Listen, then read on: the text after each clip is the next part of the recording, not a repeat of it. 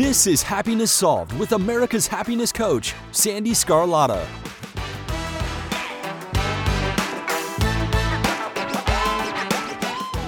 Hello, everyone, and welcome to today's episode. I am so happy you're here. So, you may have noticed the music is a little bit different. I thought I would change things up a little bit. So, before I introduce today's guest, I want to talk a little bit about gratitude. So, here we are, we're approaching the holidays. 2021 is coming to an end. Maybe that's a good thing for some people. I'm always one that, you know, gets excited for a new year. So, gratitude is the quickest way to shift your thoughts from maybe negative or, or stressful into a positive state. There's always other people that have worse off circumstances than you do. So it, it's while it's easy during the holidays because you know we we want everything to be special for your family. We want to get the perfect gift for people and things like that. And and you know this year things may be a little bit different, as we all know. The, the logistically things are not getting to places the way that we're used to. We're not getting that instant gratification many times. So I just challenge everyone during this holiday season, throughout the day, as often as you need to, just take a few minutes and focus on everything that you have to be grateful for because it really does shift your mood, your your energy levels, your thoughts because you have a choice. You have you have a choice as to whether or not it's going to be a merry season or if it's going to be a stressful season. I know for me personally, I choose to have a merry season and not let the stress get to me. So, Thank you so much for listening today, and I hope you enjoy this episode.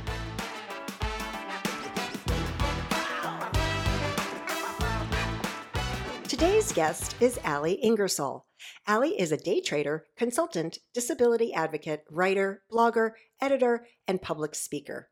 She started her advocacy mission after being repeatedly denied medically necessary equipment by insurance companies over the last 10 years since becoming a C6 quadriplegic. She has such an incredible story, and this is one episode you certainly don't want to miss.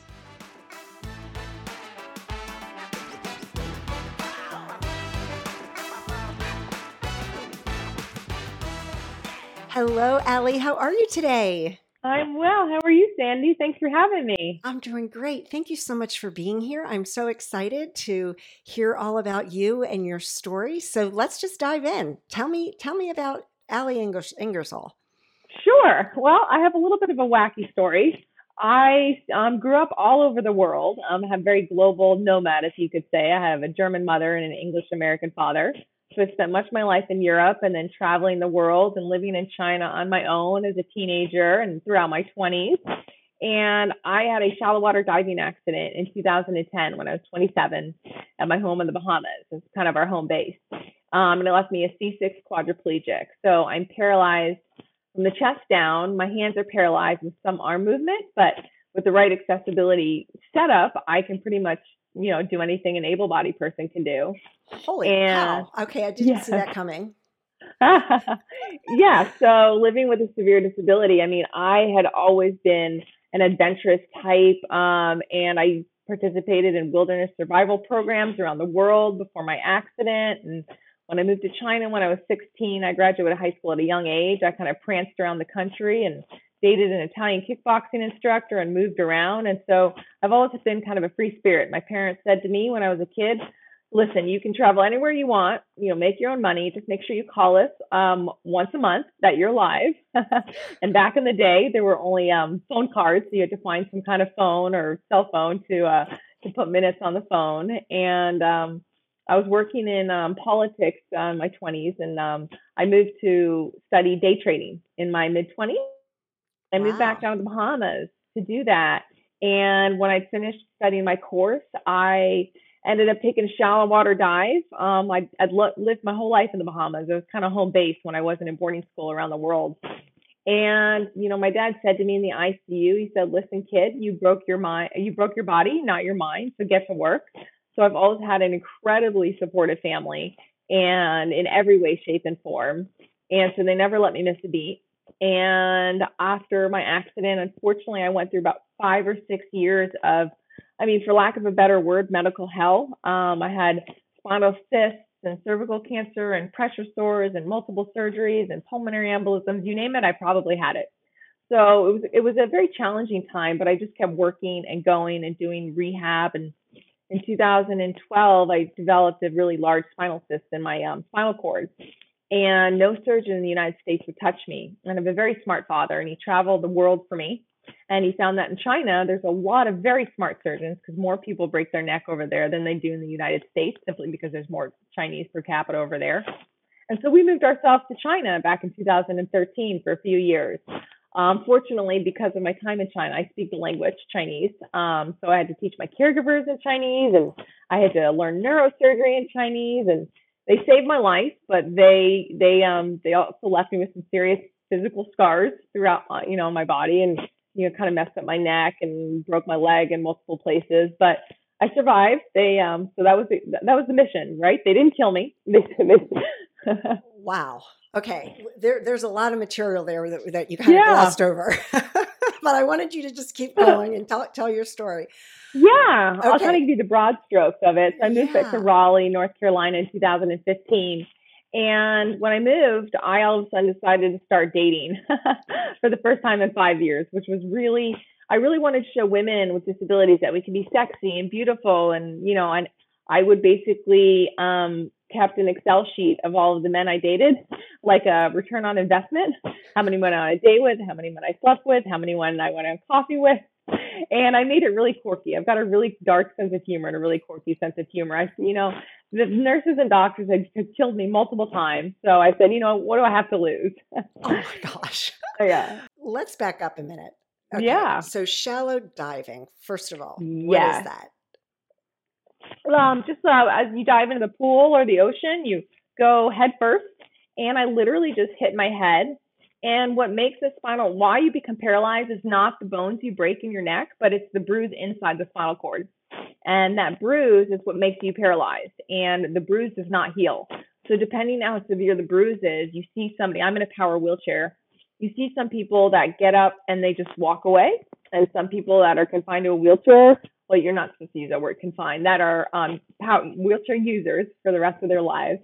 And um, I, I, when I was in the Bahamas, I'd done a lot of medical um, wilderness training. And so we were on a very out island, and it took us 22 hours to get from Cat Island, Bahamas, where we were, to Miami for surgery due to thunderstorms and planes not coming to get me. So we kind of had to do makeshift neck braces and catheters. It was it was a mess. Oh my gosh. Okay. Mm. So I can't even begin to imagine what was going through your mind during that. Like, where did you, you said you have a dark sense of humor? Like, what, where, where did your mind go? Like, where? I was in military battle mode. So when I hit my head, fortunately, I did not pass out. I held my breath, and my mother, oh gosh, my mother was there. She saw the whole thing. And so when somebody finally realized I wasn't horsing around and picked me up, I told them to lay me flat. I knew I couldn't have any liquids or any food. And we called an emergency jet to get us out of there. You can pay for a service for that. And they said there were no pilots on hand at the moment. So I had to sit on the back of the pickup truck on a really hard wooden surface, which messed me up in many, many ways, for about seven hours before a jet even got to the island. Oh my gosh. Now I did smoke a lot of pot though to keep me calm. it's island life, you know? Right. Oh my gosh. But still, eh, eh, did you know that could you did you know i instinctively knew that i was a that i was going to be a quadriplegic. There's a small chance it can just be spinal shock. If you get to a hospital within like a three to six hour window they have a lot of medicine and, and different therapies they can do to reduce the um, swelling. But at that point i kind of knew i was a goner. So when i woke up from surgery and the surgeon said to me you know i have bad news. You're a c6 quadriplegic. You're paralyzed from the chest down i said no shit. You think? Oh wow yeah. Oh my gosh. okay, so how do you how do you how did you keep it together?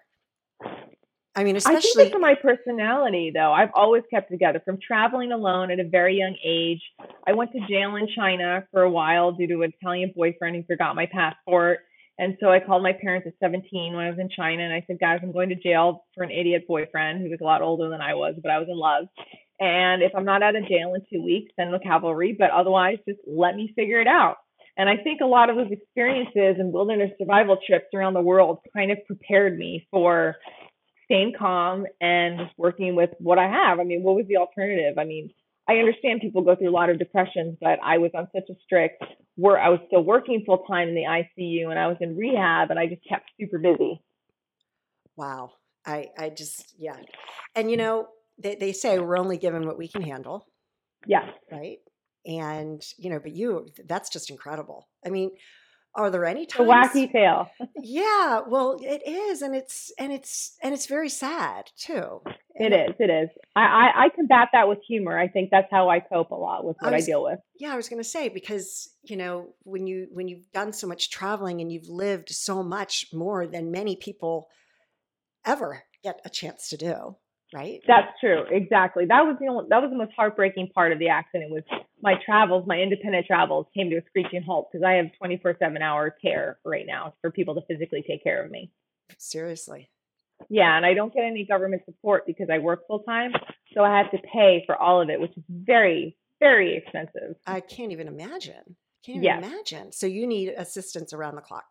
I do, yes. And no government support because I make too much money. But what they don't realize is all that money goes out the door towards the end of the year. oh my goodness. Wow. Wow. I mean, if if you have any moments of, you know, when you're feeling, you know, why me or anything like that, like how do you talk yourself off the ledge? Ooh, great question. I am active in a lot of disability groups, spinal cord injury disability groups, and I mentor a lot of new quadriplegics and I listen to other people's stories. And I know people, you never compare, I don't think you should ever compare yourself, like somebody's pain or life circumstances, to other people's. However, it gives me a lot of perspective. So I have a very strong support system, family. I'm not wanting for anything critical. I, I have caregivers when I need them. And so many of my friends um, on Medicare or Medicaid, they're told how many catheters they can get a month, how many times they can go to the bathroom, for God's sake. And I, am serious. It's, it's a real seriously? seriously, I, I know you wouldn't even realize that. You don't even realize how how broken the system is for those with severe disabilities and how people don't have a family support and they're sitting there texting me how terrified they are to be alone at home at night and they're left there for hours in the morning. So I stop and I think to myself, you know, no matter what, even if somebody walks out on me, a caregiver, I can call my sister down the road. My mom and dad, even though they're getting older, my brothers are just six hours away. I'm never going to be alone. And so that really grounds me. Yeah. Yeah. Oh my gosh. I know it, my heart sinks and I cry for not my, not myself, but for other people and what they do and their resilience. I get my resilience for other people's challenges, you know, and what, what they deal with on a daily basis. Right, right. So, wow, wow. So, how is your health today? My health is stable. So, I have every quadriplegic has a one or two serious medical challenges. Some people have respiratory issues, urinary tract infections. For me, I am princess in the pea, as I say you look at me and I get a red mark, which is called a pressure sore, which can open up and ruin your life for months and months on end. So I have super sensitive skin. So in 2015 to 16, I spent an entire year in bed looking at four walls and with multiple surgeries and major pressure sores because I was born with an extra vertebrae and nobody could feel that figure that out. And I fired all my doctors. I do that quite frequently if they're not intelligent enough because I ask them like 50 questions. and um, I went to a plastic surgeon. He goes, "Kid, your tailbone is too long. You have no muscle mass because you're paralyzed. Let's take it out. Let's shave it down. Not take it out. Let's shave it down. It's called a coccygectomy." I know, a funny name.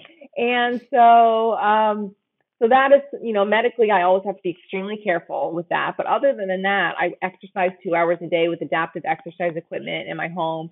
So from a quadriplegic standpoint, I was saying like the picture of health right now. But I work hard at it. I eat boiled vegetables and eggs, and it's so boring. But your life, when you're paralyzed, revolves around your bowel and bladder because you don't have control. So you can create routines about peeing and pooping and how you do it, but it's all about what you put in your body and drinking enough water. So it's quite regimented. However, I am very good at staying on track because I don't want to have any kind of major issues as I the, the long spinal cord injury is kind of like dog years. I know that's a terrible thing to say, but you know, I'm 38, but I might as well be like 48 or 50 from a medical perspective, and from a I have really bad osteoporosis as well, which is like an 85 year old, and I take medication, but it was way later before I found out that I had it. So I just have to be careful.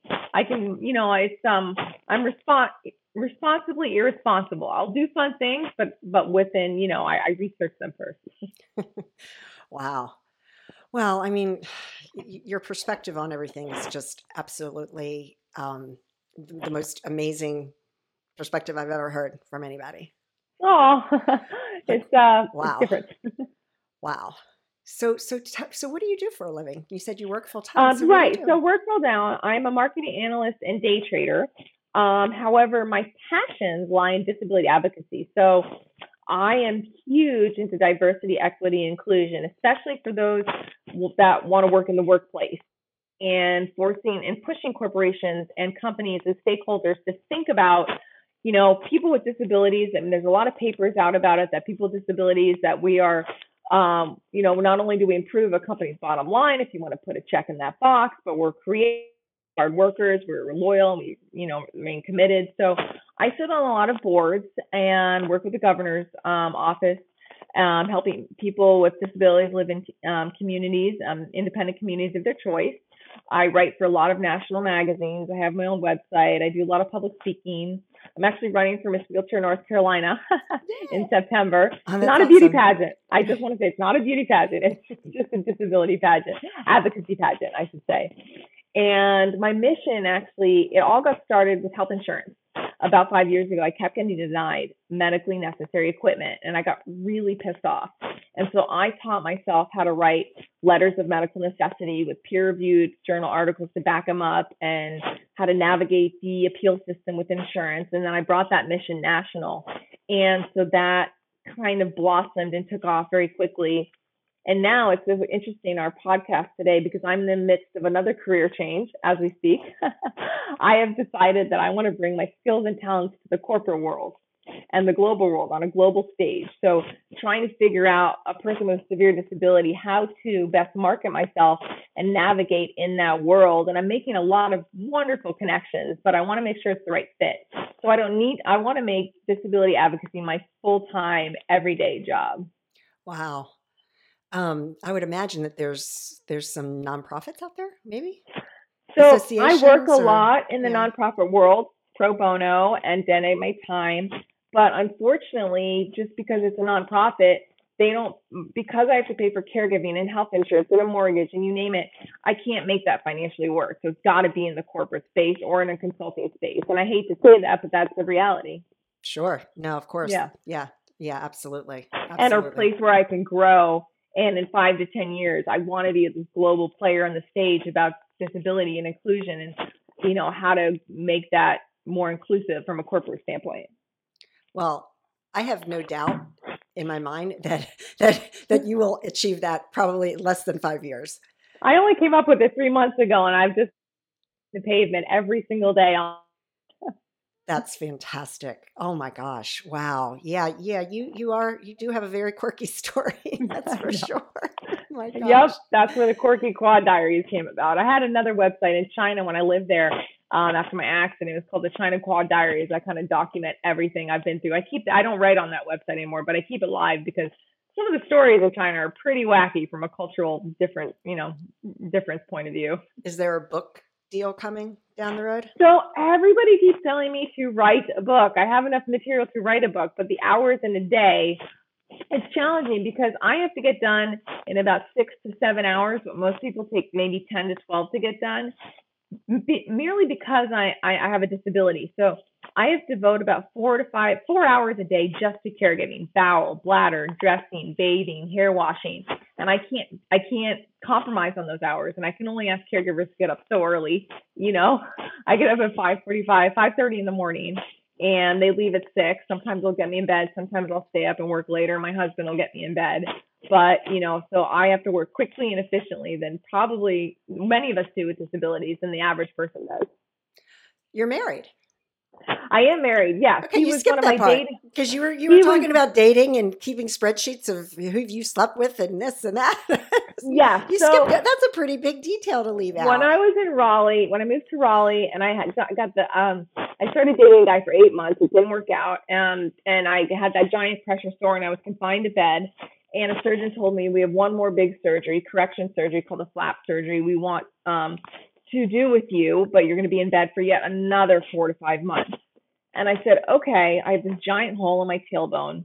If I'm going to be in bed and the surgery might kill me, it was very dangerous.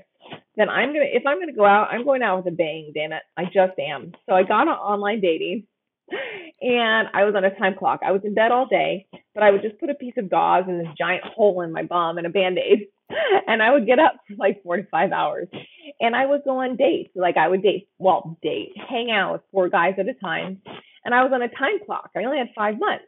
So I had a three date policy. So first date was coffee. Second date we would make out. Third date I wanted to sleep with you to see what it was like to experiment with a disability.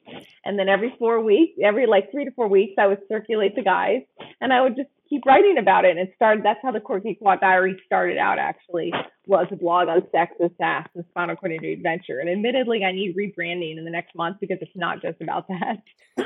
and um, my my now husband was he hates the story. He was one of my gentleman callers, as I call him. And I I fessed up the last couple guys I was dating. I was like, listen, I'm going out of the country for a while, and I'll call you when I get back. And I'm getting ready for surgery. And he said, no, I really want to continue to date you. I want to get to know you better. And I'd only known him about a month. And I told him why I had to break up. And he said, well, I was like, you know, I'm a quadriplegic. I'm going in for major surgery. I'm going to be in bed for another four months. You really want to like date me? I'm not trying to be rude, but that's a lot for anybody to take in. I don't care who you are, right? You just you barely know me. And he said, I'll get to know you the old fashioned way. We'll talk. And he said, Will you be my girlfriend the day before surgery? And I hung up the phone because I didn't know what to say. I was like, What is wrong with this guy? And I called him back. I'm like, um, okay, yeah, sure. Let, let's try that.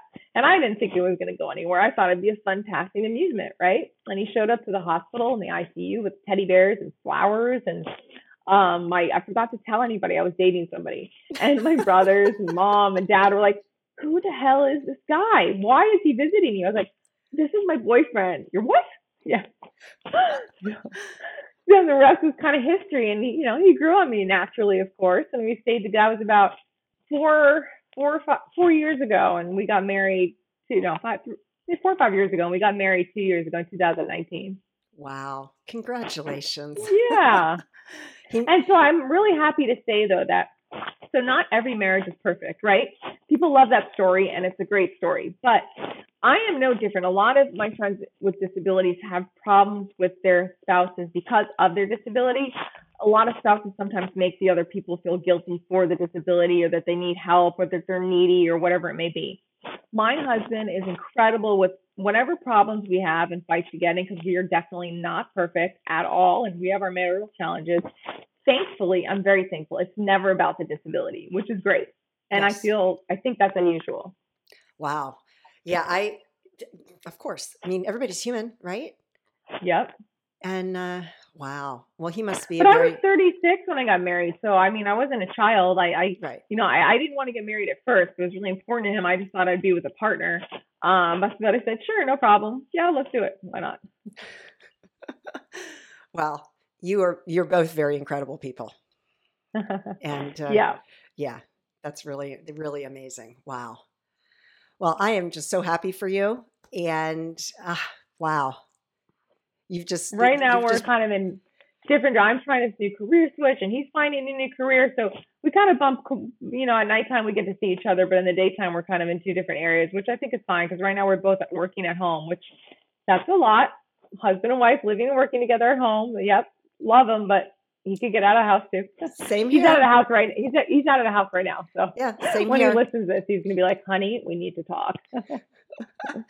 so yeah and, and it is it is challenging and i was just talking to a girlfriend yesterday about that that how you know it's been 18 months now. We've been yeah, together 24 7 and i don't want to be that can put a strain on any marriage, no matter how much you love someone. exactly. Yeah it's not easy. It's not easy for Mhm. sure. Wow. All right, Ali, is there anything else you want to share with the audience today? Well, my I would say my driving mission for anybody, because whenever I speak or I write, I would like to write and talk to people about disability, but all my lessons come can be applied for anybody, for any whether you have a disability or not. So, you know, I live by Winston Churchill's quote: "The definition of success is moving from failure to failure without lack of enthusiasm." I live and die by that one because I fail all the time. but you know, I think it's a matter of how you pick yourself up and your and you have to be your own self advocate in your life, in your work, and whatever it may be. It's so easy. I mean, it's so easy, and we all do it. And I fall into the trap too that woe is me or why is this happening to me? I mean, that's human, the human condition, right? Yeah. But you know, I find people who have gone through whoever they are have gone through really serious adversities are the ones that I find most inspiring and that shine and always find a way through and other people find it impossible. Like I I just when I get I'm determined, I just don't stop. And I love to pay it forward. Paying it forward and kindness would be say my two driving pillars in life. I will always help out anybody if I possibly can. Yes. Even if it shoots me in the foot, I still do it because I yep. Sometimes people take advantage and it happens, but that's life. I can't imagine anybody ever taking advantage of you. Um, yeah, they try. Let's put it like I that. say, yeah. well, it doesn't usually end well for them. Yeah. Ali, you are a force to be reckoned with for sure. And it was such an honor to have you on my podcast today. And thank you so much. And I wish you all the best. Oh, I'm thank gonna you, be following such you. a great time. I would Um, love that. I'm going to be following you because I, I just can't wait to see how what, what the world has has coming up for them with you. Me either. I can't wait. All right. Take care, Ali. All right, bye. Bye bye.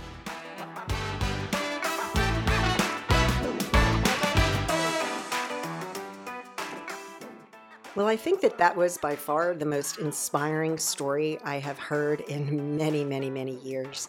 Ali is such a beautiful light in this world. And uh, I hope that you really listen to what she had to say and, and just recognize that, you know, there really is always somebody that has it worse off than you do. So you can learn more about Ali on her website, which is quirkyquad.com. So thank you so much for joining me today. You can learn more about me at sandeesgarlata.com. My book, Happiness Solved: Climbing 100 Steps, can be found on Amazon and Barnes & Noble. And as always, I hope that you and your family stay safe, healthy, and happy. Take care, everyone.